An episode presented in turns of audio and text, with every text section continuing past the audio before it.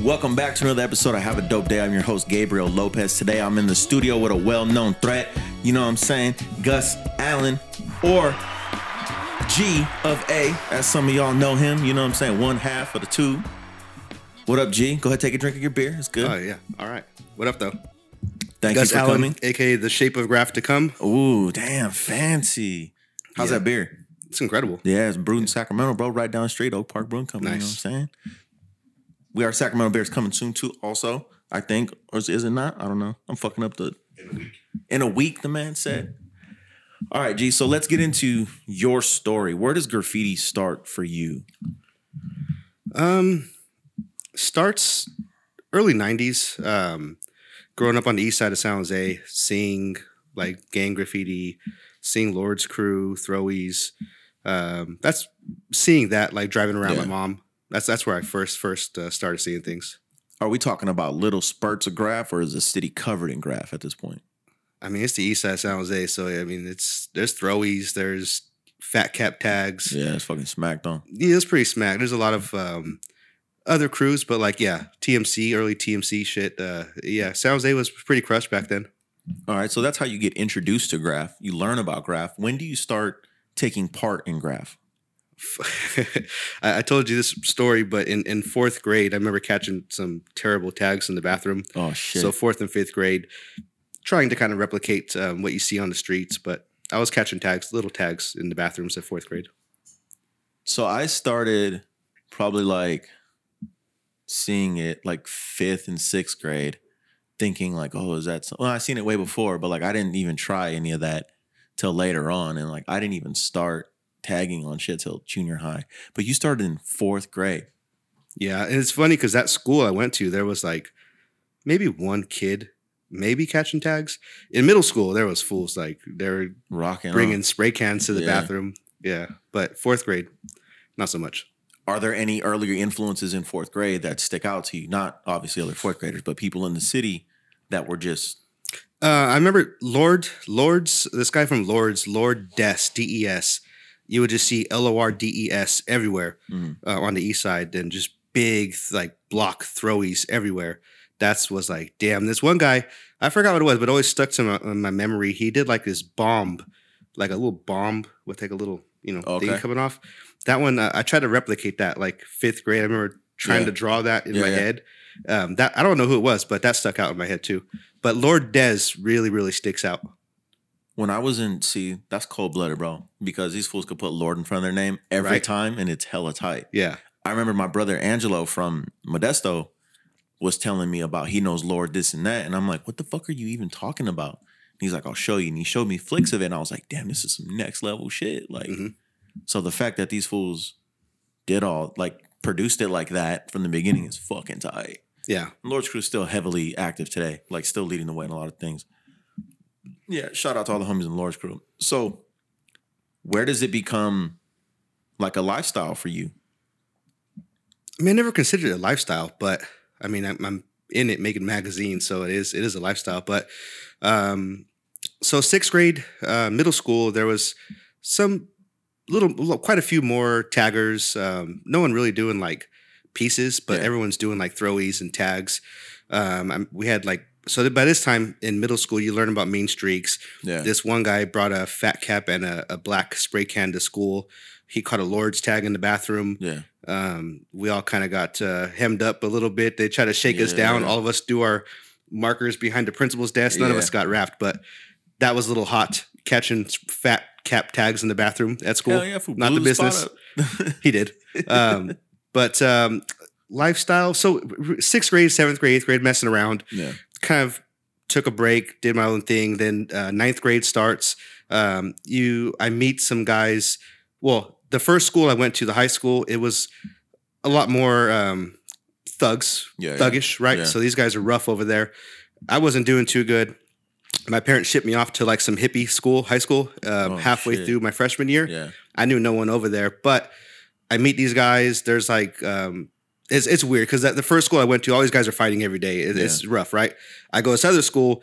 these guys are wearing bell bottoms, have peace signs on everything. I'm like, yo, what the hell is this? Culture shock. Yeah, but I meet these guys. They're doing pieces, Yeah. and that school, the high school I went to, is pretty rich on hip hop history. Yeah. Uh, Peanut Butter Wolf, Stones Throw Records went there. There's some Oh, uh, old school TMC guys. A lot of history that had gone through there. Yeah. Um, but these guys are doing pieces, so I'm like, damn, like learning from them Yeah. and also doing my own thing. So that kind of helped um, spark up some other things. And some other guys ended up, um, like '97, someone from WKT ended up being transported over there. Yeah. So he went to school with me over there. So that's when I first heard about the W. Have you ever seen the meme? I'm sorry to get off track. Of I think Rue posted it where there's like an old school army style hat where it's like a, just a regular army cap, and they're like, if a dude shows up to the cipher wearing this hat, he's gonna start rapping about pyramids and shit. That's how I picture the school you just went to, the hippie school. It was ill. Fools are wearing those hats, and the fools at the other one, they're wearing like Raider hats or whatever, just San Jose Shark hats or whatever. It, it was rough. I picture two totally different like types like w- when there's a, uh Planned Parenthood directly across the street from your school, mm-hmm. you know it's kind of ill, right? Yeah. But the other school, yeah, it was. um It's weird transition to well, go there, there. there's also another example there, right? Like when you talk about the differences in speed, like execution wise, pieces is a lot more chill. Mhm. It's a lot more thought out. There's a, there's a lot more planning. Bombing is a whole different energy. It's the streets. It's rough. It's rugged. It's fucking raw. Like there's not a whole lot of extra thought outside of destruction. You know, that's what's on your mind at that point. So when you talk about the two different environments, it makes sense. Yeah. I mean, there, there was some guys that were at the other school that were were pretty, um, you know, predominant in the streets and Yeah. good artists, but it's just completely different going to the other school where you knew no one and, you know, these guys are uh, walking around with guitars like damn near What barefoot playing hacky Flip-flops sack. You're like, shit? yo, what is going on? Yeah, that's crazy. Yeah, but it was cool. I, I mean, I'm glad. I wouldn't change anything. I'm glad. Yeah. Uh, my brother and sister went to the other school I told you about. They both graduated over there. Actually, my sister didn't, but my brother did. Um, but they when they shipped me off, um, it was. I'm glad we did because I met a lot of people who I still talk to this day. Really good friends, you Yeah. know, from that school. And you said Dub was from there. That's where you met somebody from Dub. Yeah. So um, Zeb, he Okay. he was in W when it first started, and he went to that school in like '97. I met him. Actually, there's quite a few people that went to that school, but um, I knew about the W already, Yeah. and then I saw him, and I'm like, "Yo, like, how do I get in?" Yeah. and he's yeah, like, yeah. "Get- "Get the f- out of here," you know, like work your way up. Because I, I was just painting tunnels. yeah. You know, I'm not doing anything too serious at, at that point. Um, but uh, that's how I first heard about it, and I knew something about it. Like I needed to get in that crew. And how did you know about that crew? Just from seeing it? Yeah. So back, like, I'll, I'll rewind. In middle school, I would uh, take the bus a lot. Okay. So I would essentially try to get lost on the Yeah. bus. I mean, when you're like in eighth grade or whatever, uh, I'm trying to explore the city. So San Yeah. Jose, surrounding area, I would take Yeah. the bus um, from one place, get off at the at the very last stop, go walk around, kind of sightsee, Yeah. just kind of get familiar with everything with Look life, shit, the yeah. real world, um, by myself, taking the bus. So then I would walk walk around for a bit, find another bus I never heard of, take that as far as it can go. Yeah. So just kind of spend days like that, um, which I think what helped me in the future of like taking photos, walking around San Francisco by myself Yeah. later on. But um, so in middle school, I was doing taking the bus and doing all that. And then um, what was the main question on that? I forgot, but keep going. Just keep going. But it, it was a good question. I Oh. completely forgot. I was. Where'd I was fi- getting- how'd you find out oh, about Dub? Oh yeah, so yeah, I was I was traveling a lot, right? Mhm. So it was a Southside crew, and by traveling a lot, you see a lot of graffiti all over the place. All Yeah. over, I mean, certain people like they're painting certain parts of the town because you're from over there. Yeah. Especially when you're younger, you don't have a car, you're just taking Yeah. the bus, whatever. But I would see like on the light rail, these fools are scribing everything. I'm like, damn. Then um, on the buses, these fools are killing it on the scribes, and I see rollers. Then you see like when I'm driving my mom somewhere, these Yeah. fools had heaven shots. I'm like, damn Yeah. you know so I, I i saw a lot of it when i was traveling around the town and when you talk about graffiti or just hip hop in this point in, in time in the world, like people lived, eat, and breathe, slept it. A lot of people practice multiple elements, like hip hop was Mhm. the thing then. So it's not unusual for someone to have in their mind that they needed to king their own bus line, then their light rail route, then all the spaces in between, which is all the, you know, whatever, warehouse district or whatever. Just like fools are really eat, breathing, and sleeping hip hop, and like everything that they were hearing and seeing supported it. So it's basically like just living your Instagram feed in real life. You know, like you just see everything you- you're enveloped in it, and so like I wouldn't be surprised if there's a section of that city that was just like ran by multiple dudes. Not even a lot of dudes. It doesn't have to be hella dudes. It's just a couple of dedicated dudes like really making shit jump. Yeah, Especially when you talk about heaven shots too. That's a whole nother level of craft right there. yeah. That those are hot. Yeah, that's are. how you get. That's how you get Wrapped. the door That's- kicked in. I think back then it was like if you got caught for one heaven shot, it was like ten stacks you had to pay. Yeah. Back then, I don't know what it is now, but pretty sure it was like ten stacks. You're what kind of heavens hit. are we talking about? Like freeway signs Yeah. or like yeah. Hmm? So that's Billboards, also heaven shots. The, the freeway Yeah. signs are, are the main ones. Yeah, that was like, I remember someone got caught and it was like ten thousand dollar restitution on that. was it a? Do you remember if it was felony or not? Like it's I mean, definitely it- eh, felony. Yeah, bro. Santa Clara County was ridiculous. Anything over five hundred dollars is a felony. yeah, So like one tag I did was a felony. yeah.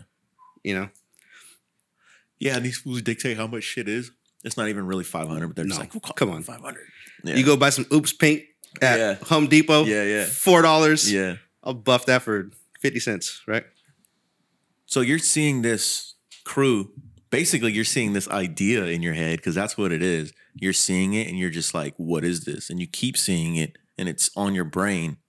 It begins to like infect your fucking mind, and like this all leads to you wanting to be in, or at least seeing that that's something you like.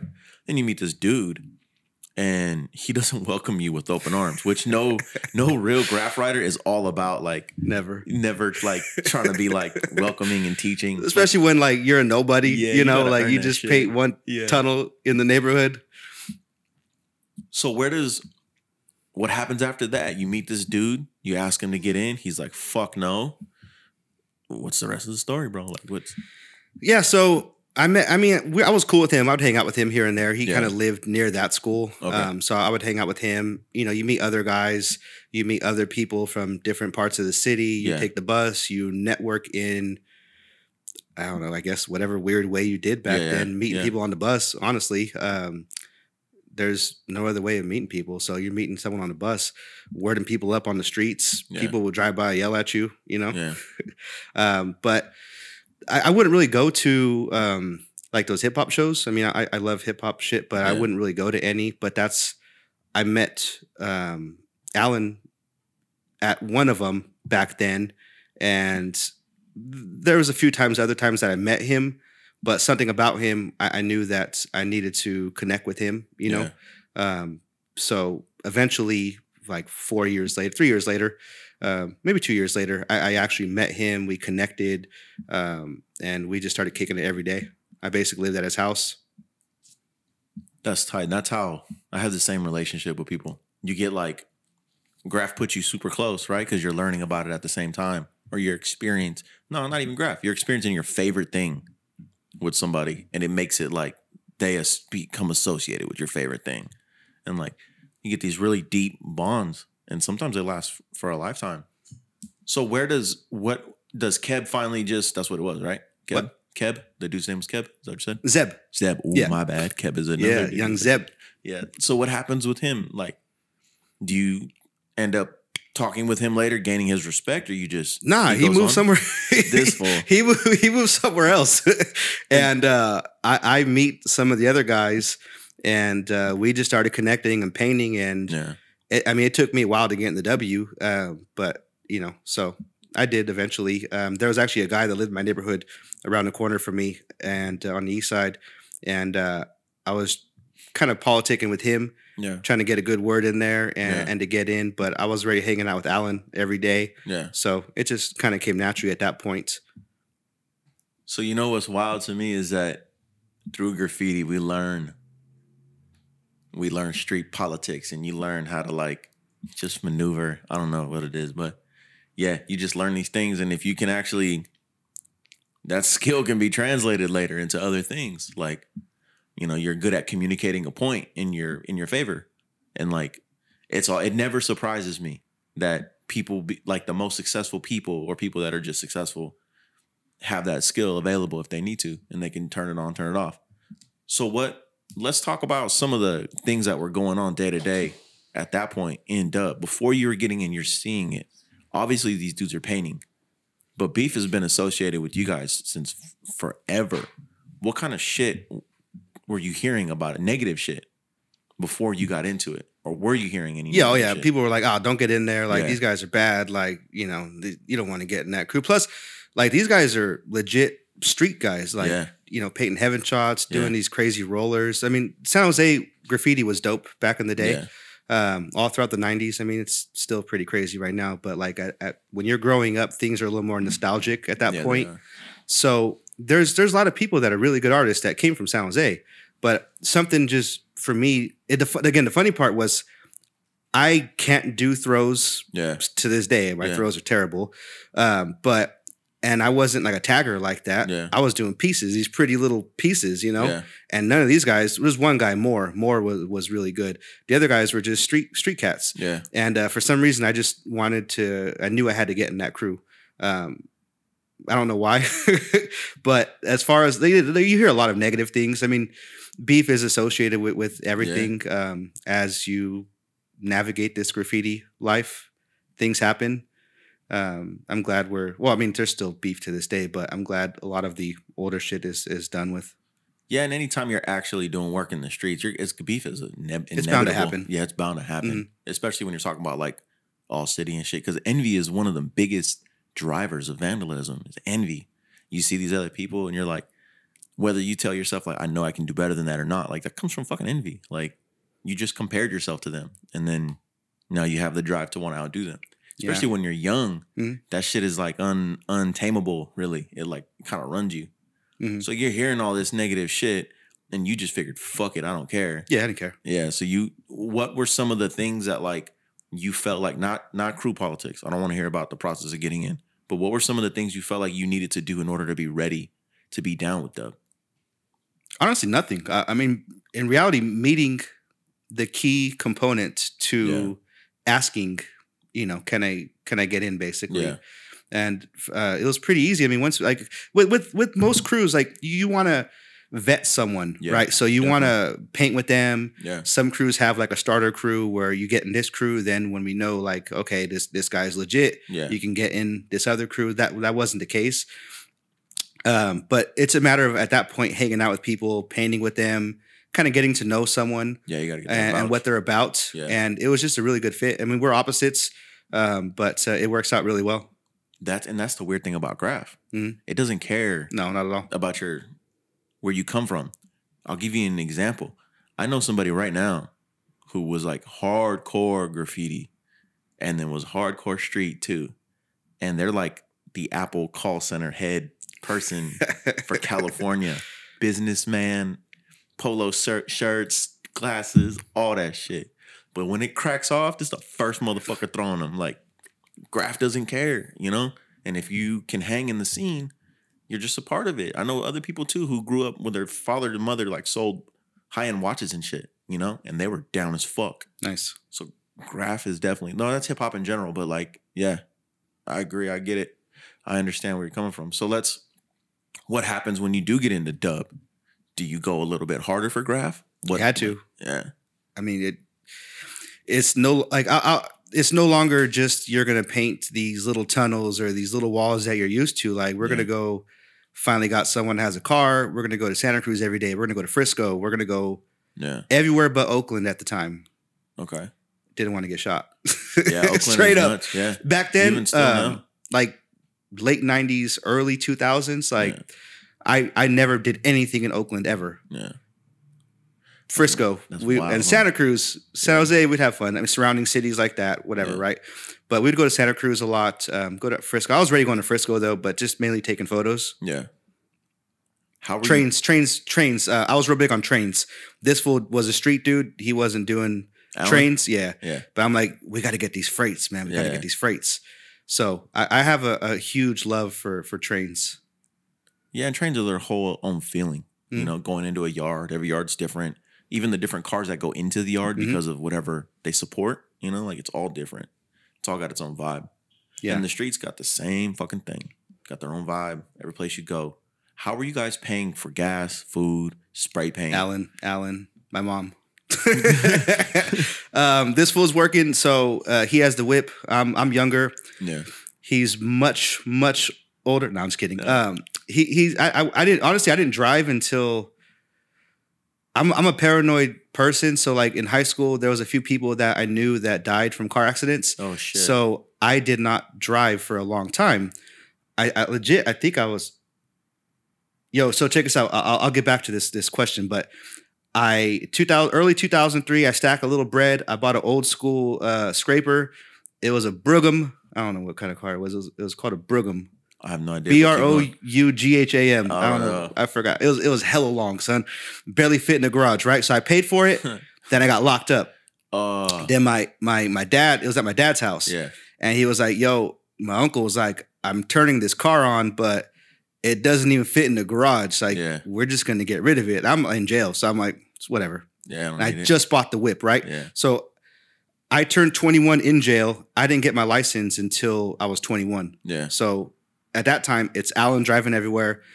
He was buying everything. He's a nice guy. Um, Yeah. I was working, but I was I was buying a lot of uh, music CDs back Okay. back then at the time. Yeah. So I mean, this guy's mainly spotting everything. Then as far as paint goes, uh, my mom was the. I mean, I'm I'm under 18, so my mom's buying paint, or you know, he this guy had paint. Yeah. Um, eventually, you start racking and returning and, and getting paint. So, but at, at first, my mom was buying the paint. That's wild. You're not the first person that said that. Other people have said that too. And I'm just like, dude, my mom. Hi, Mom. My mom hated crack. Yeah. Shout out to my mom. Yeah, I used to, I used to write "Hi, mom" or like "Mom" Yeah. a lot on my, my joints because she's buying the paint. I got to rock. She's like, "Hey, write my name, rock me up." That's tight. She said rock And me the up. funny part, she, uh, I'm not going to say where she worked, but she used to work um, somewhere where, where she would sit down. And a lot of people had to go to this office, Yeah. and she would tell by their handwriting, like this person's a graffiti person. So Oh, she, what? she would she would sit there and she'd be like, "Hey, what you write?" This And they fool. look at her like, "What?" She's like, "What you write?" this fool. And they be like, they didn't know what to say, you know, Yeah, yeah, which yeah. is hella funny. But I, I, she met a few of the homies in her What? workplace that went in there, and she's like, "Hey, do you know this person?" so I'm like, "Oh, I know that fool." wait a minute. So I'm gonna try to. I'm. Gonna, you don't gotta say yes or no. But she must have worked in either the positive or the negative side of graph. Oh, it was good. It was good. No, It was it say nothing, no jail, no CO, Okay, like yeah, nothing yeah. like that. No, no, no. okay, that's tight. I was gonna say she probably worked at the jail or something shit like No, you know what? I, I could say it. I guess. Uh, do I want to say? No, I'm not gonna say. it. well, actually, fuck it. Uh, passports. She's working post Oh, office okay. at passports. That's cool. So she don't work there no more. So they had to, to go through her to get a passport. So these, these fools are going there with their family or whatever. You Yeah. know, she's That's wording them up. That's wild. These fools are handing their passport shit like, wait a minute. Yeah, she on. sees the sig and she's like, "Oh, I know this fool writes. What do you write?" That's funny. Like, hold on with the passport. Yeah. So what? Where does? What are you painting now? That's different. Like if you're going to Santa Cruz Mm. and you're going to San Francisco and all these other places, how the fuck are you even knowing what's what? Or are you just we don't up? at all. Um, Frisco, we're, we're. I'll start with Frisco. Frisco, I'm a little. He's familiar with it. I'm familiar with it. Um, I'm familiar because in I think it was probably around '98. I would I would cut school and Mm-hmm. take the bus to the Caltrain, take the Caltrain to the very last stop in Frisco, walk different directions as far as I could, just taking photos Yeah, by myself. Then walk back once all my rolls of film were done yeah, this is like you're walking back, you got blisters, you got gooch rash. yeah, You, you know what I'm saying? Yeah. Big boy, you get a gooch rash. yeah. You're you're out there struggling to get back to that Caltrain before the, the last one. And uh, then you go back, you get your film developed. So like by walking so much over there, and Yeah. it's it's Frisco's big, but it's not really that big. No, and it's a grid. Yeah. They're all So you grids, kind yeah. of learn like the certain parts. Yeah, There's yeah. certain places where I, I I didn't really go to Haight-Ashbury because that's hella far trying to walk over there from the Yeah, yeah. But like you get familiar with with like Mission Market, Yeah, wherever, like those main streets. You just walk down, like it was lit back then. So you that part's familiar, but like you still want to kind of go rogue. And Yeah, yeah. Like one time we ended up in Hunters Point painting in the middle of this intersection, this car. full of Samoans. Nah, nah, nah, nah, nah, okay. nah. Jeez. Um, we're painting this car in the middle. Of, like there's like hella like lanes that just drive right by you. We're painting this car. And uh, this fool opens the door and hops out the car. We're like, oh shit. Yeah. So we never finished that one. But like you end up in like um, weird areas that Oh yeah. you probably wouldn't go to nowadays. yeah. Uh, Santa Cruz was different. Uh, obviously, you go there to the boardwalk, whatever. Yeah. But we would park in a certain parking spot, and legit walk from the entryway of Santa Cruz Yeah. to the boardwalk and back like five times, Yeah. like different routes, and just catch tags, catch eth, etch etch tags, um, stickers, like Yeah, anything you could do. Like it wasn't really paint. We painted tunnels in the daytime over there, but it was doing anything you can out Get there. away with, yeah. we go to Santa Cruz quite a bit. Is this where where does the magazine come into play? Before I was already doing it. after? Yeah, so magazine comes in. I went um that high school I was telling you about, that nice Yeah. peaceful high school. They kicked me out. I said- Well, they said you're gonna you have to leave, basically, right? So they kicked me out. And I went to a continuation school and I didn't want to go to the same one that all these other East Side kids went to. So I went to one in South Side. Okay. And um, I go there, and uh, the, the the first thing that the lady asks is, she's like, "Are you on probation?" And I'm like, "No." She's like, "Why are you here?" Yeah. trying to get a GED. Yeah. You know, and they look at me weird because all these kids, it's it's a rough continuation school. Yeah. But at that school, there's hella graph cats, and I come across a graffiti magazine that Alan and this guy Misfit did. It's called uh, Chaos Runs the Family. I thought it was 98, but uh, I, I they said it was 99. So I already I was already taking photos, right? Ta- like Yeah. taking the train, taking flicks, just for personal collection. Yeah. Then I saw that magazine, the first one they did, and I was like, damn, this is kind of. I didn't like the all. I mean, everyone has their own idea of what they want in their own magazine. Yeah. Yeah. So they had it's graph, but there's like some like articles and other things in it. Yeah. But you want to do things your own way. But the basis is graffiti. So I saw the graffiti magazine. I'm like, damn, I could make a magazine too. And I, I have all the photos. Let's just do it. So um, that's that's where the idea sparked. So like 99, nine, I, I, I 98, 99, somewhere around there. And what exactly became your process to publishing an issue? Not how you printed it, but beforehand. How are you getting all these like you said you walk till your film is out. Are you taking like a fancy camera Hell no. and just like how are you getting film? What are you how are you deciding where to go next to take pictures of? Because the graph isn't the same everywhere. Yeah, so for that, um, for a long time, I had I would just buy the disposable rolls of camera. Oh yeah, yeah. So all the, I I was using those a lot. So then I'm taking the bus, um, going to train yards, uh, going to tunnels, taking those were the main things: tunnels, train yards, and then going to San Francisco was the early days. Um, really Frisco because something ab- I, I just it felt special at the time. Yeah, it definitely was. I mean, there, there's so much history. Like now you look at it, and I just cherish all those old photos that I have from Yeah. that era. Especially like even the San Jose ones, but for some reason the Frisco ones held I held a little closer to me. But uh, so I already had those. Um, the process was once I I had, I mean I had enough photos, but once I kind of learned how to piece it together, Yeah. and and I don't I don't think I even asked anyone. I just kind of saw how that how it was formatted, and I was like, okay, well, I'm just gonna cut these up. And I remember I was still in in this high school, so Yeah. I, I made it. Um, I guess it's a senior year in high school, but I cut it up. Um, I glued them all with some glue sticks. I, I took the bus to um, this other little shady printing um, store Yeah. and I made 55 copies. And I think they folded it and stapled it for me. So the first issue, actually, the first two issues I made were 55 copies. Um, I don't know why I printed that many, but they're both just 55. Uh, maybe price wise, I'm not sure. But um, so that's what I was doing. I I was taking hella flicks and making the mag. Then I, I showed you issue three. Yeah. I, I came across someone that I knew that uh, worked for a school district who was like, "Oh, you, I could print these better for you Okay. for cheaper, Yeah. But you got to come like on a Saturday Yeah. on the low." I'm like, "All right, let's go." So that's where I started. They, they got a little more professional Yeah. Yeah. because the first two issues it, it's it looks like shit, but it got better, and uh, that's when I started printing more. Then the the quality got a little better with like once you start doing something for so long, you learn how to cut these pictures. Yeah. Don't you- there's little techniques that you learn. Yeah. So that that's when I felt like I was getting better at that point. The first, I, I, I know, and I agree with your what you're saying. You, you redefine the process. The first few podcast episodes, probably no, probably the first ten or twenty, they're like hella choppy because I'm learning how to interview people, learning how to talk to people, just whatever. But once you get like a groove, you get a lane. No, I'm good thinking. Let's get Uh, oh yeah, go for it. Uh, you kind of figure it out, you know, and you just like, okay, this is how I want it to look. I want to describe the magazine though to people who haven't seen it. First off, what's it what's it called for the audience? So the original um, name was Serious Business for Serious People. Uh, eventually, it was shortened to Serious Business, um, but now it's just Serious Business. Okay, and what he's talking about is he took like three, four hundred pictures of graphs, cut them down to where they'll, fit on a tiny little page, and basically folded them together. They're all black and white. You, it, you, what it reminded me of, straight up, when I first seen it, was the covers of like binders and shit in high school. How girls used to have hella pictures in their binders, and they have like all the homies, and they go take pictures out the one hour photo with like smile now, cry later in the background shit. That's what it reminded me of. I thought it was cool. That's before you get a plug and before you redefine your own process for laying out pictures.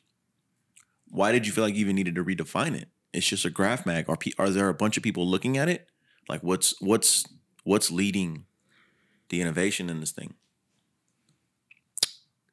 So negative. What's the thing I didn't like was so when you let's say you have a, a picture of a wall someone did a throwy on, Yeah. and you're standing back. You take the photo. Behind that, there's layers of tags. Yeah. There's other things that might be surrounding it. yeah. You're younger. You're taking these photos. They're not the best. So the early days, I would just cut out the the person's throw or piece, Oh, right? Okay, yeah.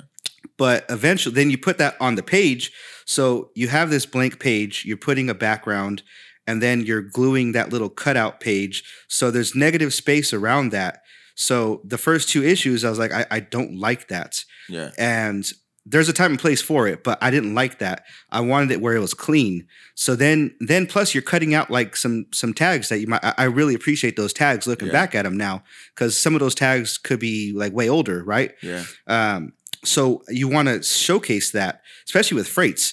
So then you start learning how to take these photos. You learn how to cut them where if the page is five and a half by eight and a half, so five and a half um, the width, Yeah. the photos are six inches. So all you got to do is just cut, you know, eighth of an inch on each side or so, and then you put it on the page. Then you start stacking those. Yeah. So there's an art to doing the mag, but that's that's kind of like where you start learning those processes. I didn't like the negative space and how that looked, Yeah. so that's when I started changing the way I took photos, the way I was gluing them on the pages. Um, but yeah, that, that's where that happened. One thing I seen too was you learn to tell a better story. That's that was the main thing. Is like, oh shit, you can clearly see there's a difference here. Had you ever at any point in those early i- issues think like, yo, this is gonna be when I'm 40 or whatever, I'm still gonna be doing this. When I'm 50, I'm still gonna Not be at all. doing this. Not at all. If so, if I if I thought that um, in 2010 I was living in the Pacific Northwest and I was just ready to move back to Cali, and if I would have thought I was going to be making it forever, I wouldn't have thrown away boxes and binders of photos. Yo, like I threw away Yeah. so much history. I'm hella mad about it. Black books. I threw away a lot of really good um, pieces and drawings from people from the Bay Area, San Jose specifically, but those photos, I, I know there was so many good freights Yeah. and early Frisco stuff that was thrown away. But the one good thing about being, my wife hates it, but about being a hoarder Yeah. is Certain people, like if, if you took uh, film photos a long time ago, actually, I don't know if you've seen this magazine yet. Um, can we pause and you grab that magazine while, while I explain the story real quick? Just ahead. Yeah. um, it's issue look for the cover that has all these little photo proofs on it and i'll explain it once you uh, grab that one so i um, back to that question no i did not think i'd be making it to this day um, so these started i think the first one was printed like in the, i started it in 99 yeah that one right there yeah, take, a- take a peek at that one. So I started the magazine in 90, like 98, 99, um, printed that first one in 2000. It took a while for me to make the magazine and get it printed. The all of them were black and white up until 2007. I made a full colored eight and a half by 11 magazine. And I, after 2007, so I ended up moving to the Pacific Northwest. I, I kind of fell out of graffiti for a long time, didn't pay attention to it like I said, I threw away all that old stuff. Luckily, I still have some, which is which is awesome. Um, but luckily I kept all those photo. So when, when someone developed a film back, a, like a, a roll of film, Yeah. you get the first photo they give you is every photo, a photo of all the photos you took on that roll. So It's called negative? I don't know, no, no, because negatives those are the little ones where like you have to you know, the little black and white joints. Oh, okay. But that it, I called it a um, a film proof or like a, a roll proof, a proof of whatever's going to be on there. Yeah. So I have over a hundred of those saved, and a good friend of mine has all the rolls Dang. of film Yeah. that we took. So he was taking hella photos too. So he we try to keep things separate case something happens, Yeah, right? yeah. So I have all those. He has all the actual rolls of film that were developed. So we haven't matched them up yet. 20 years later, Shit. but it's it's in the works, right? Um, but so I that magazine you're looking at, that's like 30 something pages of just I, I, I made that magazine in two years ago, right? okay. So I went from 2007 up until 2020 without doing anything. Yeah. And honestly, I didn't think people appreciated what with the, um, social media and Yeah. the digital age. I just felt like there wasn't a market for it, and people weren't really interested in it. So I kind of just didn't even think about it. Um, one day in 2020, I was looking through the photos. Like here and there on a Saturday or wh- whatever, I like to kind of look through stuff and reminisce. I wake up hella early, so I'm drinking coffee, I'm reminiscing. I'm like, you know what? I'm gonna make a 20 20th year anniversary magazine, which Yeah. is what that one is right there. And it's all just a whole magazine of like a snapshot of what I was doing back then, like Yeah. all like all the rolls of film, everything I took a photo of. That's what that is right there. But I, I have enough to make two more of those magazines with That's different crazy. different content. Yeah. I just haven't done it yet. I've been preoccupied doing other magazines. Yeah, and I like, especially I like when. Let me describe what I liked about the magazine first. It's the fact that when you look at older GVSR cars, blue flat cars, when you look at them now, graffiti is usually about 70% of the way up on them because they're such rare cars.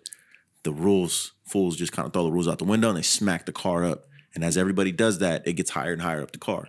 And so, like all the graff that was on it before, which is like one or two spray can pieces, half of a panel or whatever, um, that shit's all gone. It's all underneath all that graffiti. But when you see, you know, the picture is old, is when you see one of those cars and you can clearly see all the rivets and it's not painted over hella times, you know it was taken before graffiti had a major explosion and to like all this other shit happened, right? So there's that. There's also a lot of concrete that's virgin in the background too, which is an older thing that doesn't like everything's been painted by now. You know what I'm saying? And like, Mhm. so you can tell these pictures are old. And I like that about it. Then you get into the colors.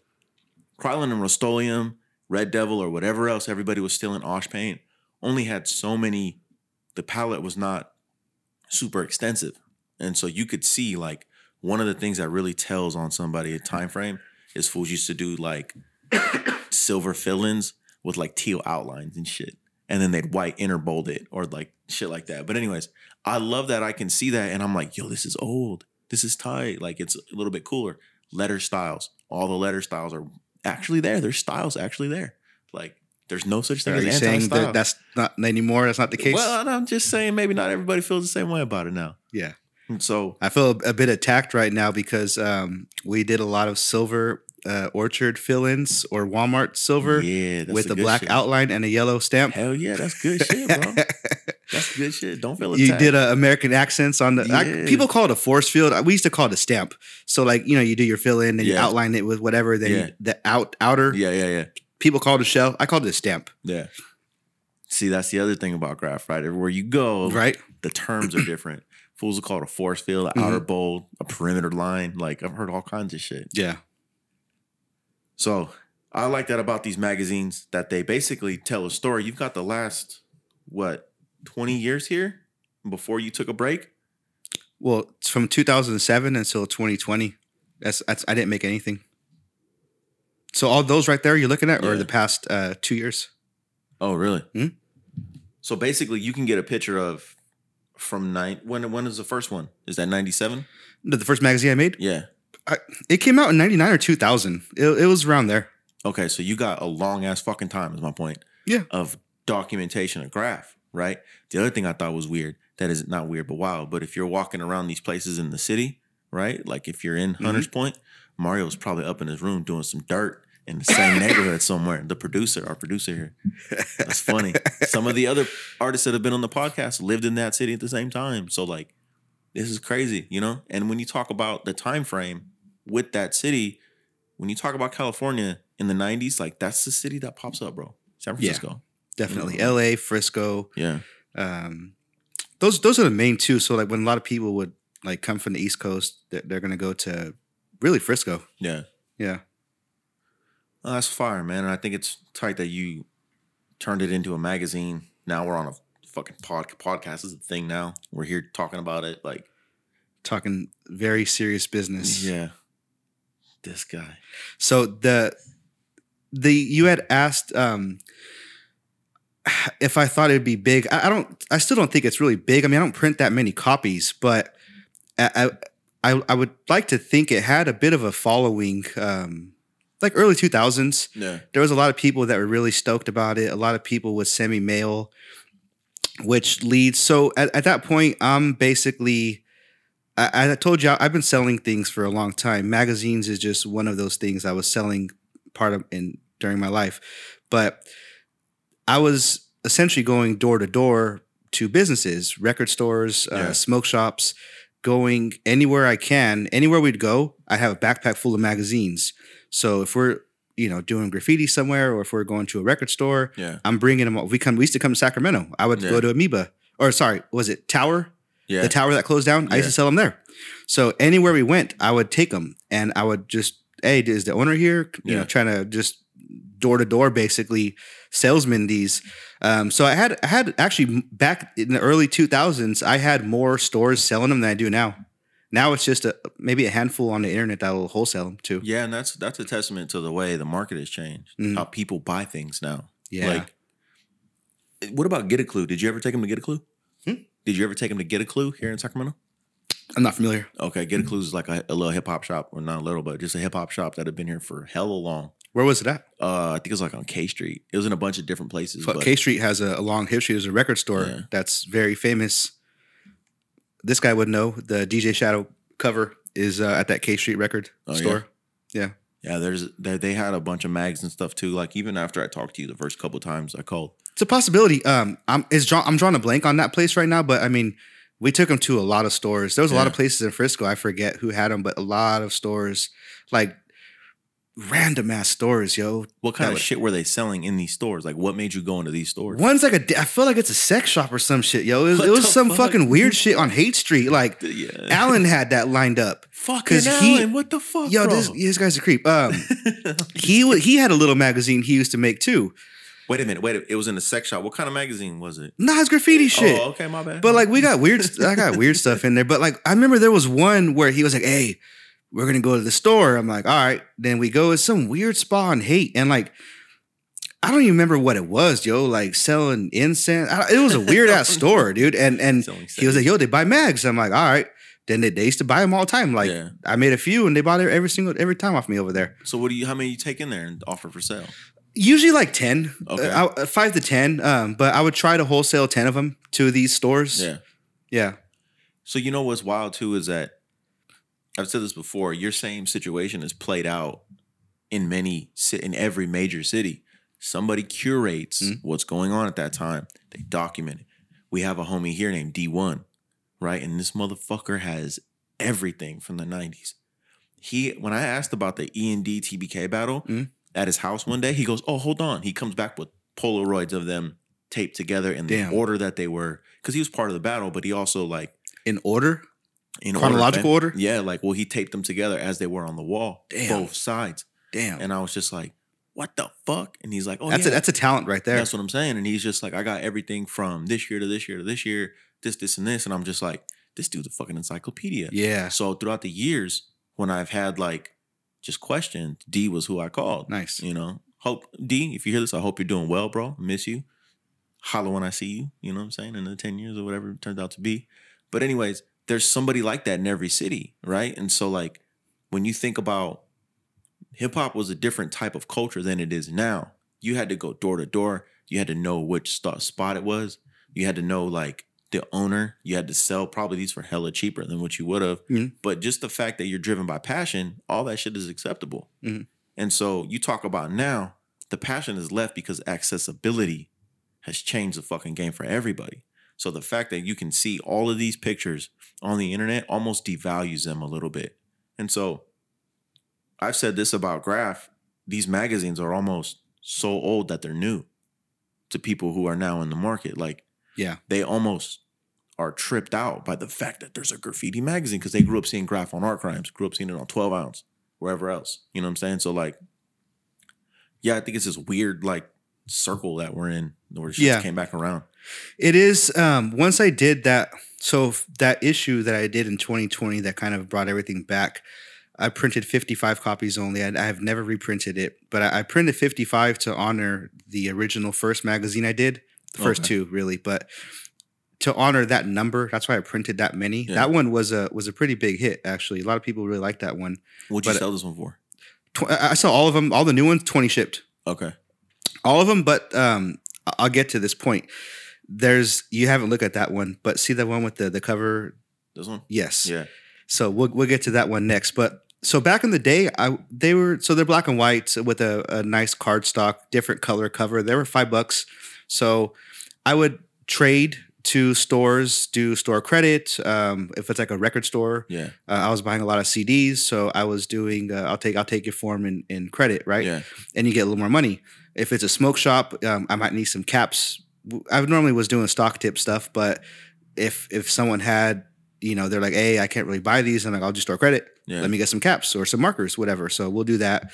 But back then, it was, I want to say it was like three dollars each wholesale back then, and they would sell them for five. Okay. Um, I think at some point they I might have once they I started adding so issue number five, issue number six. I don't have number six. You saw number five, but you could yeah. tell the quality got better. I started Yeah. adding way more pages. There was a lot more involved in those ones. Those ones I think I was selling for ten at the the stores, so I would get five off Yeah. those ones. But now with them, printing costs have gone up. I mean, everything's gone up, right? But for the printing cost of everything, um, these all the new ones I do, I just sell them for twenty shipped for, and I send them people a bunch of stickers, yeah. Random stuff. But we so the following, I, I it didn't hit me like how big. I, I know a lot of people like. There's this guy that runs a magazine called Kill Pretty, and it's a pretty popular magazine. And uh, I found him on the internet, and he was like, "Yo, check this out!" And he sent me a picture of all the magazines that I, pretty much all the ones I've ever made, the small ones Yeah. including this all freight one I did in 2001 called Murder of Metal. Actually, I think it was 2002, but it was called Murder of Metal. All freights, full size, black and white. Yeah. I brought one to show you, but that one I saw he had two of those, and he had like a bunch of other mags. I'm like, damn. Then um, uh, R.I.P. Yesum, but Yesum one time was in Frisco, and he was like, "Hey, check this out," and he sends me a picture. This is right after Vote passed away. They were cleaning out Vote's house or his room, Okay. and he was like, "Yo, look," and Vote had like every magazine I ever made, and he was like, "Yo, Vote was a collector." I'm like, "Damn." So like that kind of stuff, it, it brings you back. Like, damn, like some of these guys really collect. So certain people I sell to now, they're like, "Oh, my homie had this Yeah. one," or Yeah. like people know. Yeah. Then when I met Lakota, he was like, "Yo, uh, I brought him the the full that one I did in 07, the full color one." He was like, "Yo, thank you. I, I used to have this. I bought it on Art Crimes back in the day." yeah, that's wild. and I was like, "Damn!" that's wild. Huh? And this is like, you know, he's not W, he's not Yeah, in yeah. nothing. So like, this fool's buying that magazine. So it- it's really cool hearing those stories Yeah. of that one. Um, a lot of people had that one or seen it because someone had it. We printed so many of those, so a lot of people had seen that one um, in there at some point, which is uh, one of my favorite ones that we did. That Yeah. full color one. So we put everyone in it. Yeah. Like, there's no bias. Yeah. straight up. Like, I don't care if you dissed me or Yeah. whatever. Right. I put everyone in that magazine that I, I could. You know, two things that stand out. One is a question, but the other one is like if you bought your spray can caps or got your spray can caps from a smoke shop, you're OG as fuck. like this, that's not a thing. Can't go to no smoke shop now, fool, and get some spray can caps. Damn, son, you got me choking. Yeah, that's fucking Um, funny. back in the day, some of you guys might know um, these smoke shops. They'd be juking caps, streaks, random stuff, you know. nickel bags off the back and shit. You know what I'm saying? That's Need on the low. Bammer, Need some bammer with some seeds. I got Right. you. Come back later. Yeah, so there was there was quite a few that did. Yeah. no, well, well, that's that's a, also a testament to the culture, right? Like, look at look at where you had to access this at. It was like all these other little. I don't want to say taboo, but just not. You know, it wasn't on Front Street. You couldn't just. You know, search it. It, it wasn't a sex shop on Haight yeah, Street. It wasn't a sex shop on Haight Street. This fool. It- it- I, I gotta ask this fool. I don't know if he'll even remember. He has a terrible memory, but it was a weird ass store. It wasn't like a um, a niche book store. It was Yeah. something like really awkward. Like dudes, dudes want to go in, get their nudie mag, and then get like fucking serious business off. No, they, they might have had like some like a weird back room. Like it was a weird ass store. I forgot what it was. Yo, it was on Haight Street though. It was weird. But so in 2002, this is where things kind of took a turn for the, I guess the better. I mean, I was getting better at making magazines. We were doing a lot more graffiti. We were traveling a lot more. Um, so 02, I honestly I don't know how it happened. I, I can I can guess, but in 2002 Thrasher magazine, the skateboarding magazine, Yeah, they had um I, st- I had a peel box, right? So people people were sending me stuff already. Yeah. I, I would ha- but it was like small time, like local, yeah, you know. I would trade photos of people too. So there's people in the Midwest or other countries that were actually I don't know how they got in the magazine, but they were trading me photos. yeah. So it's still small time at this point. So 2002 Thrasher magazine does this article called Zine of the Month, and they featured issue number four that I made in that magazine, and they wrote a little write up and they gave my PO box on there. Yeah. From that point, I had a crazy influx of mail, primarily jail mail, that but people would write and mail me letters, drawings. Someone designed a new logo for me that he Yeah. thought I might want. It was actually pretty dope. I wish I had it. I lost it, but that so people all over the world because Thrasher is a big magazine, so Yeah. everyone's sending stuff and and a lot of jail mail, as I mentioned. But I kept damn near all of those letters for 20 years. Damn. I, I kept it everywhere I moved. We moved quite a bit. I kept all that somehow, right? So two years ago, I didn't print that many of them, and um, not many of them sold. I gave a lot away.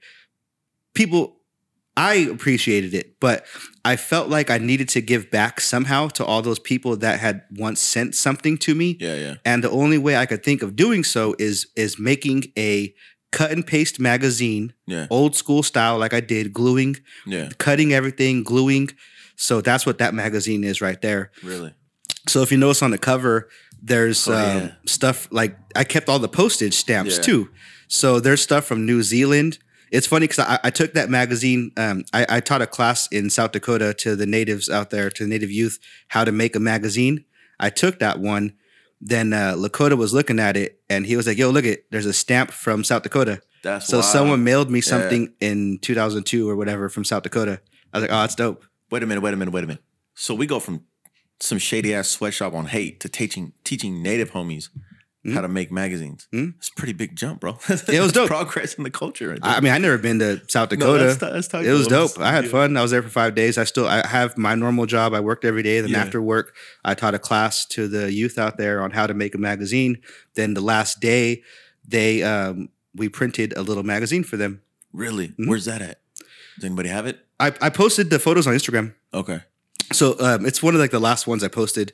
Um, it's like I think it's the last post I did on there, but it's from September. So you'll see if you scroll through, like some of the kids, they um, I brought all my magazines. They printed stuff. They brought their own things. They I showed them like the old school way how I used to do it, Yeah. and uh, they each made like two pages. Then we glued them together, and, and it's teaching them how to make a magazine. What are they? What are they? What kind of things are they bringing? Oh, that's not graffiti related, but Yeah, one of them. I mean, one of them. The, um, so I made a few pages, and then I took a, a bunch of photos in that area, Okay. and we printed some. So some of them were that, but they were just like cutting, pasting, random stuff. Like like there's there's a whole bunch of uh, magazines that they had over there. Okay. So it was cutting and pasting, or he would print whatever for the kids, and Yeah. they would put that in there. That's tight, dude. Yeah, hopefully, um, hopefully someone will will use it eventually. I mean, you only need one person, right, Yeah. to have this story play out Mhm. again in that sector. Like, I, I try to tell everyone to to make magazines. There's a few people, actually, funny. Um, shout out Oppress. I've known Oppress for a while, but I've never actually talked to him on the phone. Yeah. It's just through the internet or text message. Then uh, he was telling me he wants to make a magazine. So he's Hell like, yeah. "Yo, can you call me?" So I t- actually talked to him for the first time on the phone yesterday for for a while. Really. But he's gonna hopefully make a magazine. But I get random people on Instagram that be like, "Oh man, I got all these photos. I want to make a magazine." I I recommend everyone to do it. yeah. It's not monetary reasons, but it's just like a good therapy. Like sometimes get away from everything. And for me, I, I really like reminiscing. Um, Yeah. It brings back good memories of, because for me, I, I have a pretty good memory. So I remember where I was on damn near all those photos. Yeah, that's wild. Then there's some photos or rolls of film where I'm like, I was in Frisco with Yesem, yeah. or I was in San Diego with Alan yeah. like I was in Modesto at this train yard. Like Yeah. I was in Fremont at the, you know what I'm saying? Like for me, I remember that. So it's Yeah. nostalgia and it's it's a good um, good memories for me. But I recommend everyone make a magazine. Definitely. And when you do something you've never done before, you learn things you didn't know before about yourself. Mhm. So when you do explore something like that, there's usually, you know, the process provides opportunities or ins- information at the very least. Where exactly does art come into play in all this? You transition from graffiti Yeah. to more of an abstract style of art. Where still, does that it's hap- still graffiti. It is. Yeah, my wife hates it. She's like, you do some different letters. I'm like, why? Don't need any other letters. That's what I tell her. She's Yeah, like, no, I'm just kidding. no one wants to buy something that says Gus. I'm like, "Hmm, maybe. Maybe they might. we'll find out. we'll find out. I'm not, you know, I sell a little bit of art. Excuse me, I should sell more, but um, I mean, it's just that's a form of therapy as well. So where that comes into place, um, I'm doing graffiti, of course, right? I've always been more into pieces, those kind Yeah. of um, more, you know, colors. More, I, I, I'm, I'm really big on abstract stuff. I like abstract things Yeah. but art has always been there. Uh, I grew up with an artist, my grandpa. My grandma was her own artist as well, but she she didn't really like do my grandpa like when I when I would go to their house when I was really young. Yeah. His whole house was a gallery of his paintings, like Really? professionally framed. Everywhere you got the plastic couch, of course, right? Yeah, Your yeah. grandparents got that joint on When deck. you get off it, it's hot. It goes. Yeah, Yeah. yeah, you can't go there in the summertime. But so his whole house, the all the living room, his hallway, everything. He had his own bathroom. Everything was his artwork that he did all over the house. And he would do different mediums. So he was doing oils, he was doing acrylics, he was doing screen printing. He he was doing multimedia, making jewelry. What was so his name? Huh? It's, my grandpa. No, he's he's local. He he, he like. I'll tell you a quick story though. Um, so my grandpa, they ended up they're from San Jose. Well, they're from South America, but they moved to California. Okay. And um, his later years, he moved there in the Modesto area.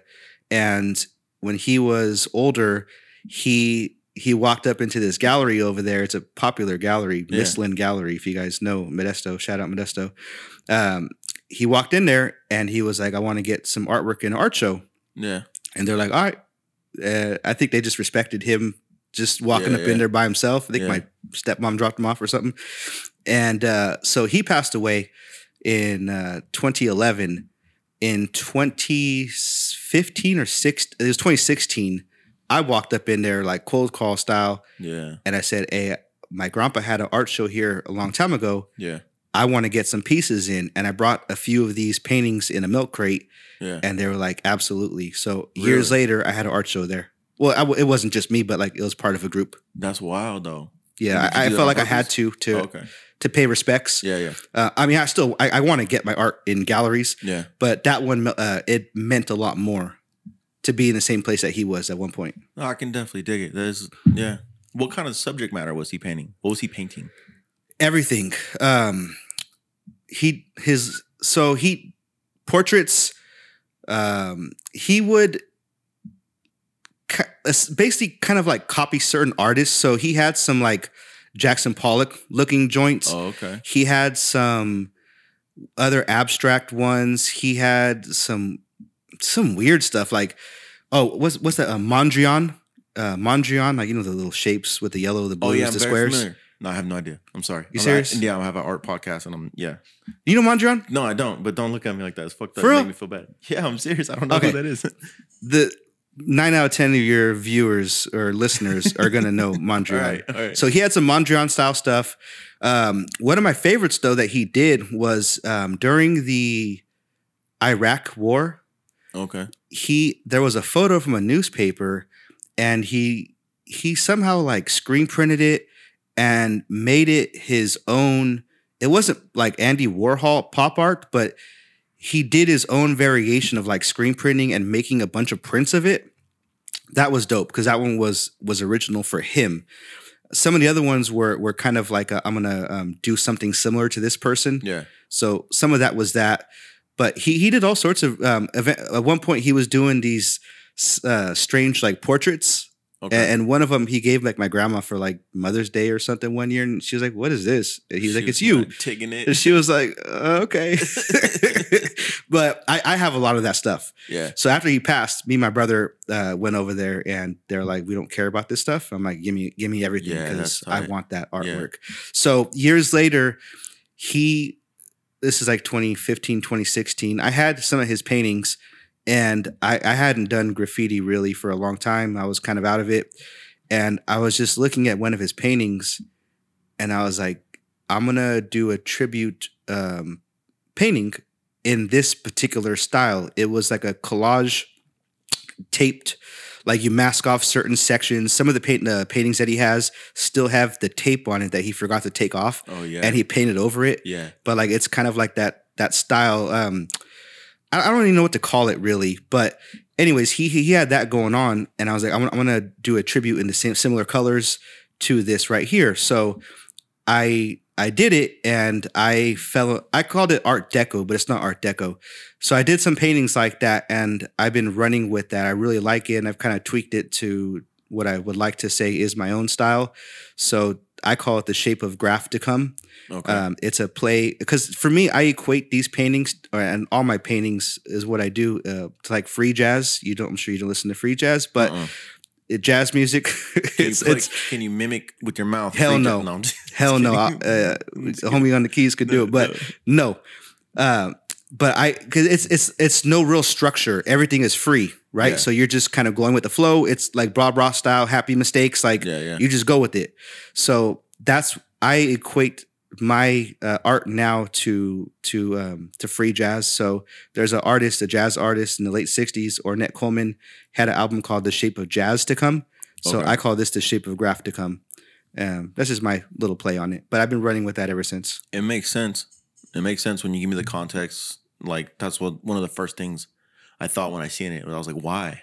Not in a disrespectful way, but just like, you know, I now have this. What what part? The why you mean? Just like, why put the shapes in this in Oh, yeah. this area? Why use these colors? Why use this? Is this random? Like, It's is this 100% planned out? random. Does he, Yeah, does he- nothing's you planned know, out. Is it based off music? That's another thing I thought too. Like, you know, what what am I looking at? Why? Why did this come to this place? That's what I thought. Yeah. And when I started talking to you and you told me about, you know, what you just said, I was like, yo, that's fire. That's crazy. The the part that always trips me out is that every artist usually has a close in not every, but a lot have close influences in the home that just those become their their favorite people. Uh Yeah, my grandpa was one of my favorites for sure. yeah, and it's like that's cool. And it doesn't surprise me now that that's where your stuff comes from. So, where does graffiti stop in art being pursued as a serious craft start? What year? I mean, graffiti basically stopped in for me essentially 2003. Um, we were on a good run. Then I was already on probation, gang probation for graffiti, and still doing graffiti, and ended up getting caught violating violation probation.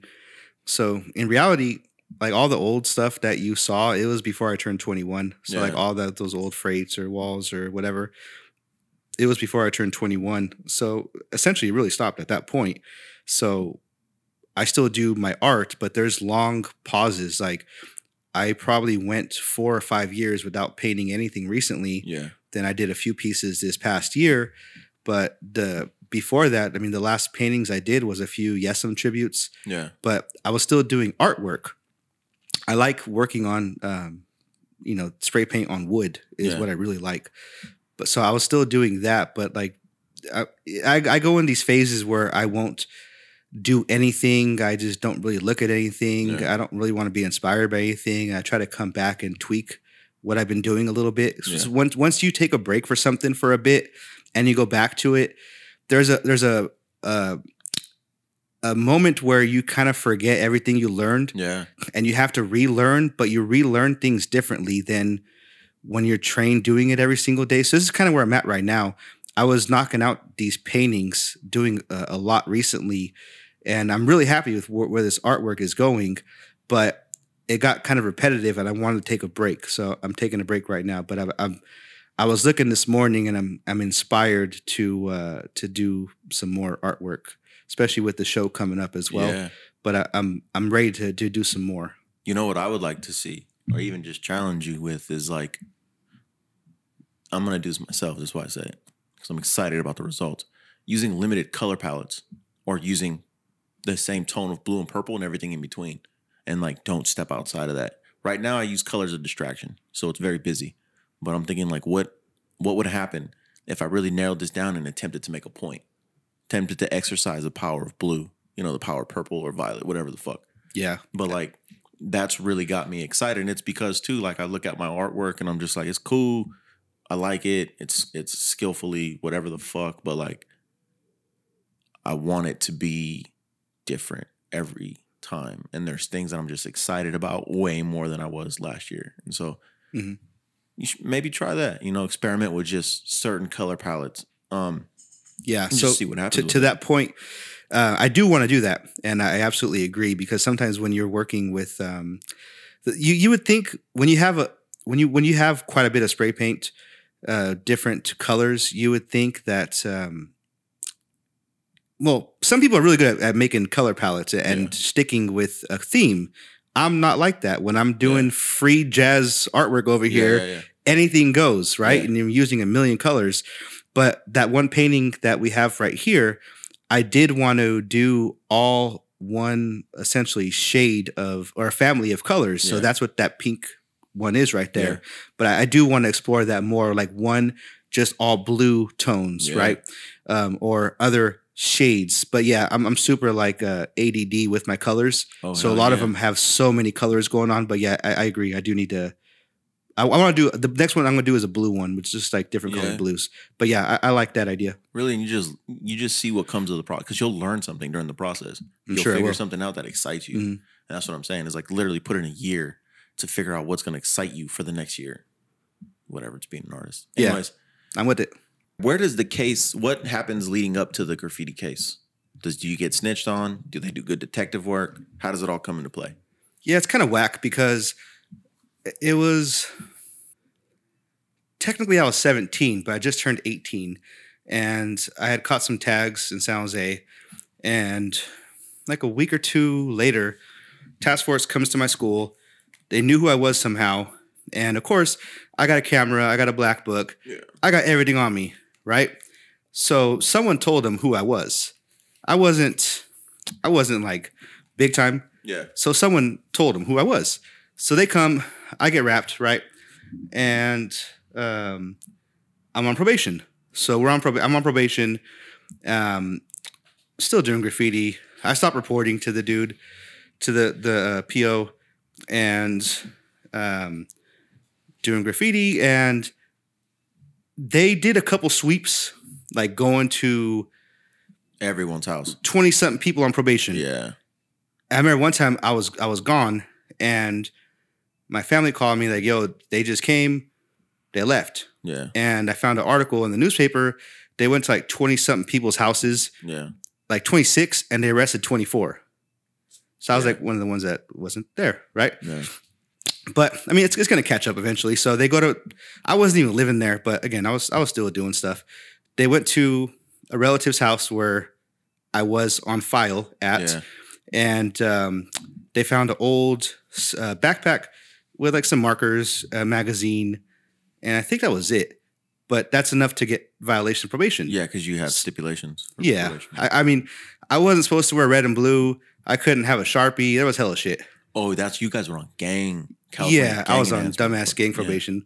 So you, I couldn't even have a sharpie though, right? yeah, yeah. Um, but anyways, they, they went there.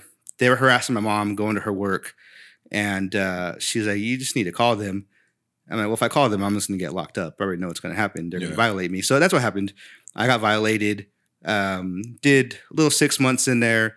Alan was already in there for something else. This fool. So this is a whole other story. But me and this guy are in there working together, scheming all night long. See, there's a something beautiful that happens when the homie's already got the system sewed up and you come in behind him. Yo, and and you're butt ass naked, and this fool is handing you your your role. Oh, wait, tell me about the intake. Tell me about the intake. You get so you don't know he's in there? Oh, I knew he's in there. Like, and me and him are kind of on bad terms. With Oh, lightweight shit, yeah. because I, I got a, a brand new girlfriend at the time, Yeah, right? yeah. And uh, he gets locked, and I'm I'm a bad friend. I wasn't writing him, Yeah, yeah.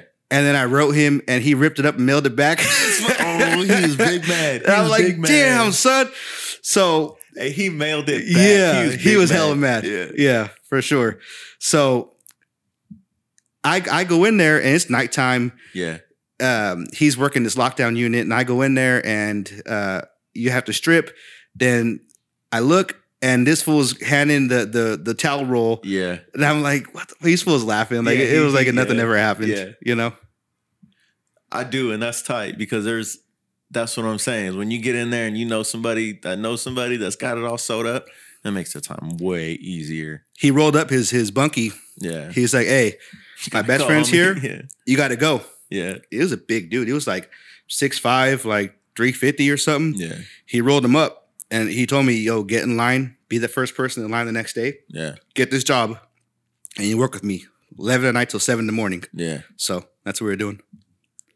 Was there any graffiti vandalism going on in the jail while it's nighttime and you guys are two vandals in jail? Oh, absolutely. Yeah. Yeah, man. We're we're in charge.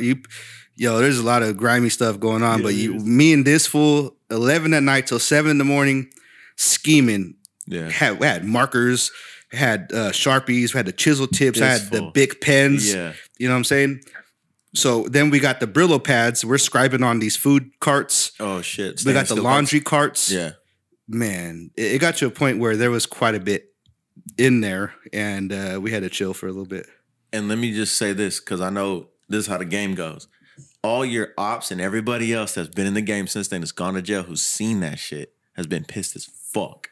Like, fuck these fools. They roll in the food cart and it's got WKT tags on it. They're just like, fuck these fools. Fuck whoever did that shit. But that's really done by two, probably two people living out the same situation they are. You know what I'm saying? Like, in jail for some dumb shit.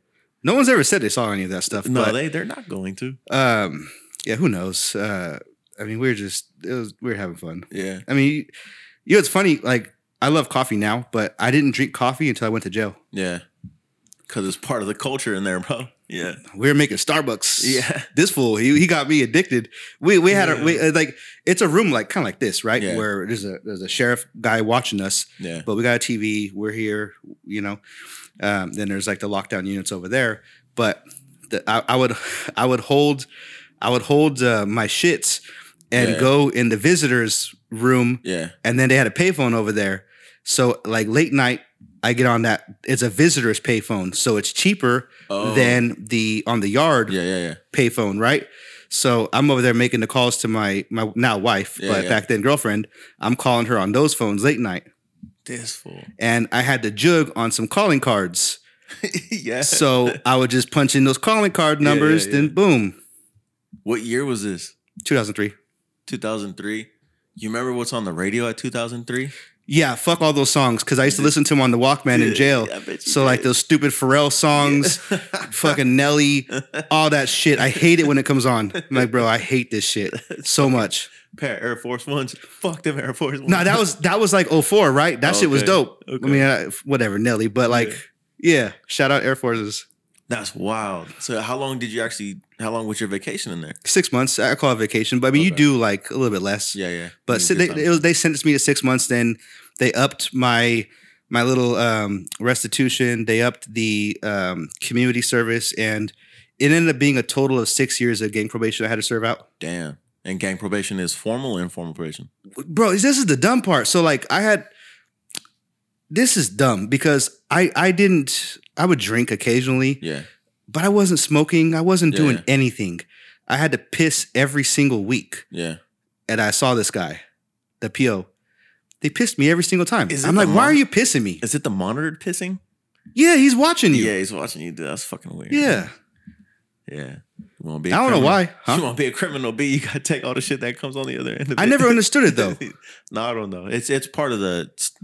There's like an outline, right, of all things that fit inside of this, and when your gang, when they strap that shit on you, like you're along for the ride at that point. Yeah. Anything else that comes along with it. Yeah, but it's funny. So I had to do community service, and I, I did it at this um, San Jose listeners. They'll know Roosevelt Park. Okay. It's it's a homeboy park over Yeah. there in San Jose downtown. But I, I chose that one because there's a little bridge right there, Yeah. and I, I would. The lady was cool as hell, so I would get dropped off over there. Then she'd be like, "Yo, just chill for like an hour or two, Yeah. Clean up the park. I'll give you eight hours." Yeah. But I had a camera and my little side bag, so I was walking around taking flicks. So like there's a little bridge Yeah. and there's graffiti under there, of Yeah. course. So I'm catching flicks. I'm chilling, walking around. She was giving me she was giving me credit. She was cool. The dopest restitution I've ever heard of was one of the homies that used to own a store down here called The Bench. All right. His name was Robbie. He wrote Jask, J A S K. He gets, sells spray paint. These fools, like, they ain't trapped this fool. They send somebody in there who's 17 to buy spray paint. He doesn't card them. Criminal charges are filed, right? Damn. They try to shut the business down. They weren't shutting it down. So his restitution was he was a muralist who owned a store that supplied mural things. So he couldn't get spray paint whacked off of, like they couldn't take spray paint away from him in any shape or form. And he was a muralist, quote unquote. So his restitution was through the same business association he paid into every month as an owner in that little spot. So this business association lines up these walls, these major walls to, to paint. They wind up being well over 200 feet long or wrapping around the block, each being well over 150 feet long. So you're talking half a city block is like, you know, one of these buildings. He gets three of them in a row, all part of his restitution. And instead of just smacking them all himself, he turns around and calls me. I call Sire. I call other people. Ruko seen some of it too. We throw these big ass graffiti jams, and all the time is logged underneath uh, restitution and community service time Damn. through that business association. So if you got time coming up, you might want to think about who you know and how they can help. you know what I'm saying? If you got some restitution you got to pay or whatever, community service, mm, there's a way to wiggle it, figure it out. You guys were a little bit lucky out here though, because Santa Clara County at that time, they had like the highest conviction rate um, for graffiti shit. Like they weren't playing at all. Yeah, I bet. So this this guy I know, uh, Font, he was the first guy to go to prison Oh fuck. for graffiti. Damn. Yeah, he went to prison for it. So he was the first one I knew of. It was probably, uh, it was either 98 or 99. I mean, I could get these years wrong, but it was around that point. And he was the first one that anyone, at least I heard of in Yeah. the Bay Area, going to uh, prison, actual prison for graffiti. Uh, he's definitely not the last. There's been No, pe- people afterwards, people Yeah. definitely did, but during that time, um, I never heard of anyone. But they they were giving like really high conviction rates Yeah. uh, or getting um, sentences. conviction. But I mean, there there was certain people that I I knew that were in my little circle at that moment that they got caught for the same thing as me. But one guy I knew got uh, 30 days of um, court probation, which I never heard of. Yeah. And uh, here I am on uh, gang Yeah. probation, pissing every week for my PO. Are you But- still cool with that person? That got No, the I don't, I don't talk to any of those guys because one of them I I can't prove it because he was underage at the time. Yeah. One of them I think is the one that said something about Yeah, me.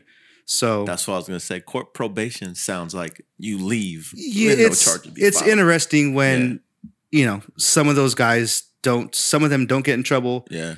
Some get a court probation, and I get you know at that moment three or five years of gang probation, whatever Yeah. it was at the time. So after this, after you get out of jail, do you decide to just chill on the graff and make art? Or are you done with everything for a minute? Like right after jail, what's your state of mind? Yeah, pretty dumb. I went to uh I, I actually painted something. My man. right. I mean, I, I thought I was gonna chill. Um, but I painted something and uh, it was at some skate park and it wasn't really legit. But uh, I, and I wrote fresh out of jail. Yeah, yeah. I, did have a photo of county that still. Oh, you did? Yeah, I got. I have a photo of that Yeah. one. Someone, someone had it. Like I forgot I even painted it, Yeah. And uh, so, actually, real quick, after the first time I got uh, wrapped up, the next night we were out there painting again. Yeah. So I just got wrapped, and um, we painted some really fucking hot spots in San Jose. That was pretty stupid, but um, you know, you're 18. Oh, I definitely know. There was once I had gotten out on like a Saturday morning, at like six in the morning, five in the morning, and by Sunday evening, I was hopping back over a fence, holding my pants up, terrified because you know we get rolled on, and like it's just fucking wild. And I was like, I remember getting home that night and like looking in the mirror and smiling so big because like I'm a real graffiti writer. Like I'm really doing this, you know, like I don't give a fuck. And like I think about it now and I'm just like, what the fuck am I was I thinking? Like, Right. But I mean, hey, that's the fucking it's the role you play at that time. You know. But to, really to answer that question, um, I definitely took like a, a back seat on on Okay. doing because we were kind of doing some hot boy stuff, Yeah. um, fire extinguishers and some other silly things that are kind of hot. So I, I definitely took a back seat and chilled for a bit. So I got about another 15 minutes on the clock that I can Yeah, I told you this could be like four parts. Like I you know, haven't I'm even gotten into me uh, mating and breeding hamsters in middle school. Me uh, making T-shirts, uh, custom T-shirts. We haven't gotten to me slinging diapers. This guy. Hella You- shit. Damn. Entrepreneur in the house, huh? Yeah, there's more. I'm for, I'm I'm drawing a blank on some of these other things I, I've sold over the years. I mean, but- mating and breeding hamsters. What the fuck? yo, that was in middle school, son. For oh, real. you really did Dead that? ass, hell yeah, come on. kidding. Yeah, in sixth grade, I was like a lot of these other dudes. Um, in sixth grade, you go to Costco, right, and you buy like boxes of uh candies, Okay. and they're like a quarter each. Yeah, yeah. But you go to school, you flip them for a buck each. Yeah, Boom, yeah. right? Yeah. Stack my little bread. Then uh, ended up buying some hamsters, Russian dwarfs. Yo, come on, son. Russian dwarfs. Then I was mating those in middle school and selling them ten bucks a pop. Who was buying hamsters at Kids middle at school. Kids at school. Easy. On your resume, hamster salesman. Yep. Like, Exactly. hamster breeder and salesman. Yeah. Unfortunately, we don't got enough time for four episodes. Yeah. to be- Talk about the diaper sales. Come on, son. Yeah. I do want to get into though where you are and where you're where you'd like to be right now, art wise. Now we have a show coming up Mhm. at the Medium Tattoo and Gallery on Freeport. It'll be February 26th. It'll open up. A bunch of you listening will be in the show, but we can't put your name on the flyer because you still out here living your best life. So Active in the streets. Yeah, you're still active in the streets. So Streets. we would like to thank the Medium Tattoo. Find people over there. We'll have Hell more yeah. about that coming soon. But you're doing art now regularly. Mhm. You have an extensive library of pieces you've made. Like I've never seen that many pieces in one place before. Really? Yeah, you have like yeah, you haven't even wall, seen them all. No, that's you're just showing off now. That's a lot of. No, there's a lot of overflow. Yeah, that's crazy. Yeah. Don't talk to my wife about it. Uh, I'm She pretty sure mad. she's got an opinion. You gotta sell these shits. Get rid of them. So Quit so what- painting and save letters. Yeah. Oh, they always got something to say. So, what would you like to see happening for yourself as a serious artist? in yeah. career. Absolutely. So I do have a, a career um, personally. So I had to get felonies dropped and um, things removed eventually to be able to do the profession I'm in right now. I'm very Yeah. happy with that company and career that I am in Yeah. personally. But art wise, I absolutely want to get in more galleries, um, th- make more prints. Um, I, I do. Well, I am going to make a book called The Shape of Graff to Come. Okay. So it's just going to be a bunch of collections of my works. I haven't done it yet, but I might I might actually do it before that show. Do a Yeah. small run, and um, I- I'm just there's two things that have to go into that. One is taking all of the artworks that I've hung on my wall Yeah. outside and taking really good photos of them Documenting them. Yeah. to do it that way. Um, then the other part is I'm, I'm undecided on the cover because I want to do something like original on the cover Yeah. like hand drawn kind of, but I'm not sure what I want to do for it yet. So that's that's another thing that's holding me back on it. But art wise, absolutely want to bring my art into more galleries, more shows, um, do more prints, do more art, of course. Magazine wise, I want to do another. At, at this past year, I did six issues. Okay. I want to do another six at least. I, I am going to. I'm not going to say I want to anymore. I'm going to say I am going to. I am going to make a book or a magazine, just yes'em, all yes'em stuff. Um, I had this idea right after he passed. I I had, well, I was looking at. I mean, I, I still think about Andy a lot. So R.I.P. Yes'em, but Um, he was a really good guy, but I I think about his Instagram page, and eventually, like these guys that pass away, I, I Yeah. wonder what's gonna like. His is still active. I just looked at the other day. Uh, obviously, there's no new post or anything, but the page is still there, and I wonder if eventually, of it being inactive for so long, Yeah. is it going to get shut down, and all of that his own story posted to his Instagram is going to be gone. Yeah, it is. So I have a lot of photos, luckily still, and original stickers and things um, that were from him. But I wanted to go on his page and screenshot a bunch of the photos and make a whole book, adding more stuff to it, but making a whole magazine of just Yesum, just tributed to him. So I am going to do that this year.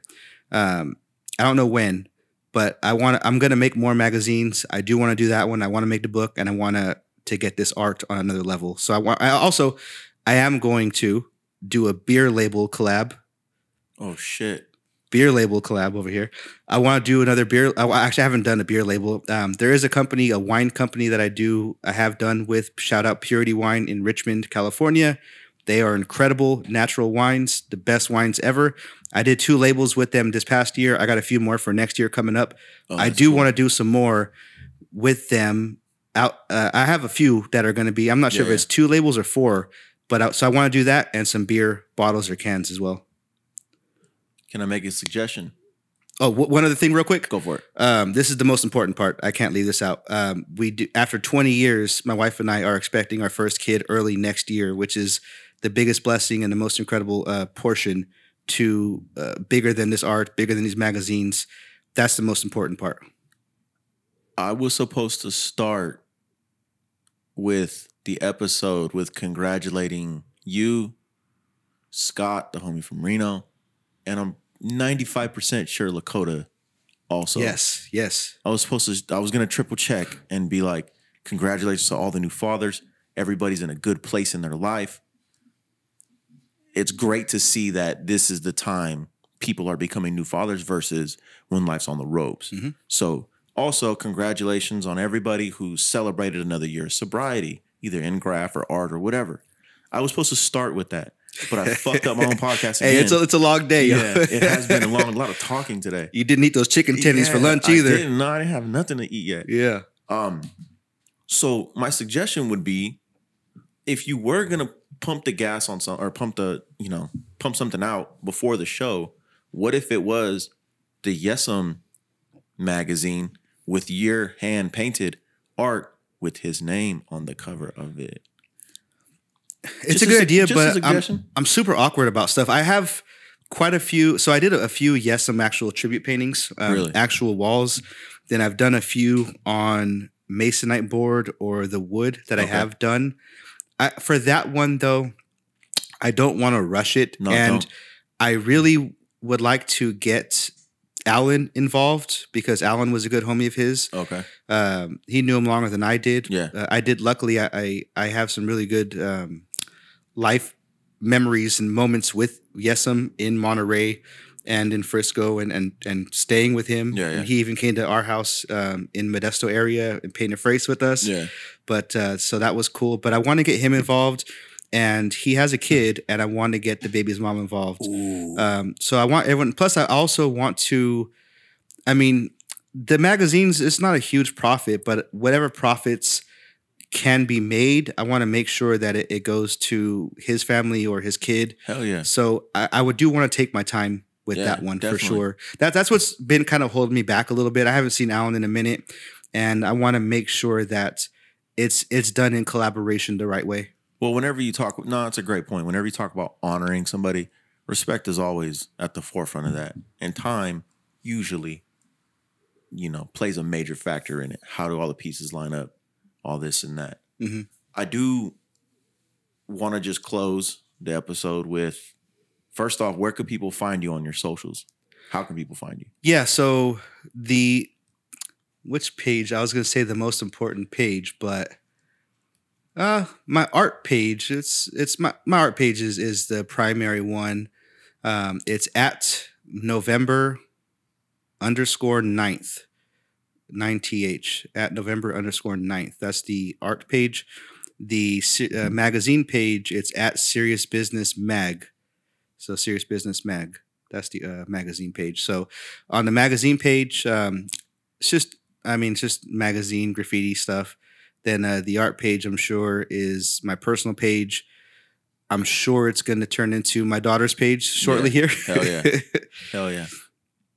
but um, more art. I, I need to do uh, some more art. But I'm excited for the future and uh, getting our uh, daughter involved in art and uh, my art as well.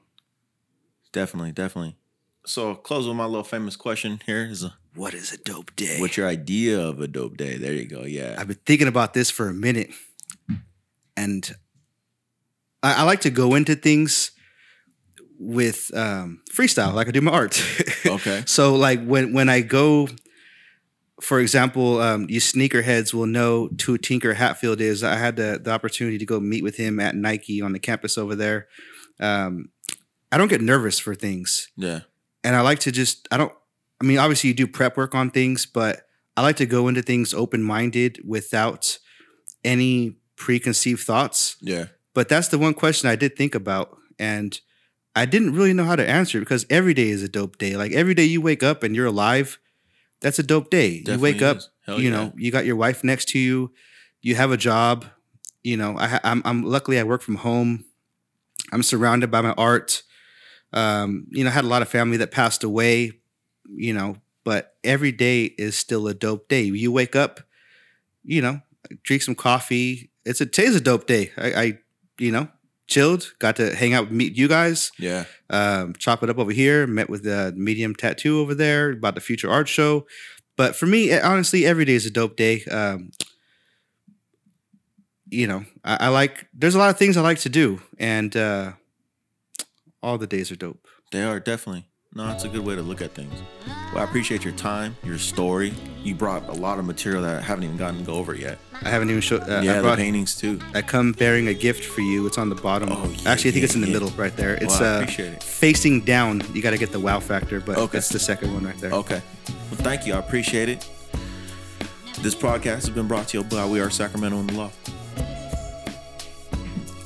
Sponsored by Russian Dwarf Hamsters for sale This at guy. my This guy. Russian Dwarf Hamster Yo, I page. did not expect you to be serious about that shit. Dead ass, son. Come on. I ain't Russian- fucking lying. Russian dwarves, they're So fucking these are dope. all. This is all jail mail. yeah, man. Well, not not all. Some of it is like people from wherever sending Yeah. stuff in. So